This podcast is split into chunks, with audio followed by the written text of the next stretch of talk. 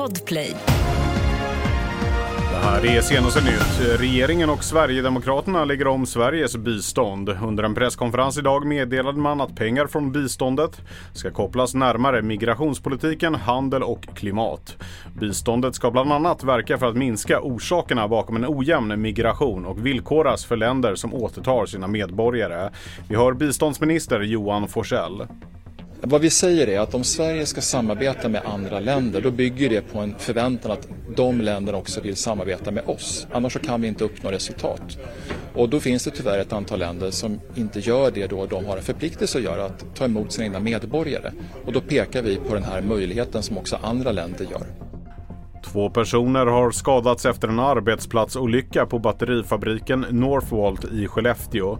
Enligt räddningstjänsten är det en kran som fallit ned över personerna och en av dem har förts till sjukhus med ambulans. Skadeläget är ännu oklart. Och så fotboll. Kim Hellberg, 35 år, tar över uppdraget som ny huvudtränare för Hammarby.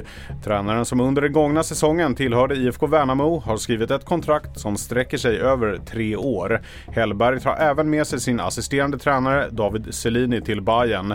Stockholmsklubben skriver på sin hemsida att den nya tränaren tillträder efter årsskiftet. Mer nyheter hittar du på tv4.se.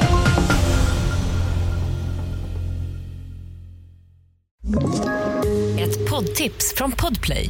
I fallen jag aldrig glömmer djupdyker Hasse Aro i arbetet bakom några av Sveriges mest uppseendeväckande brottsutredningar. Går vi in med hemlig telefonavlyssning och, och då upplever vi att vi får en total förändring av hans beteende. Vad är det som händer nu? Vem är det som läcker?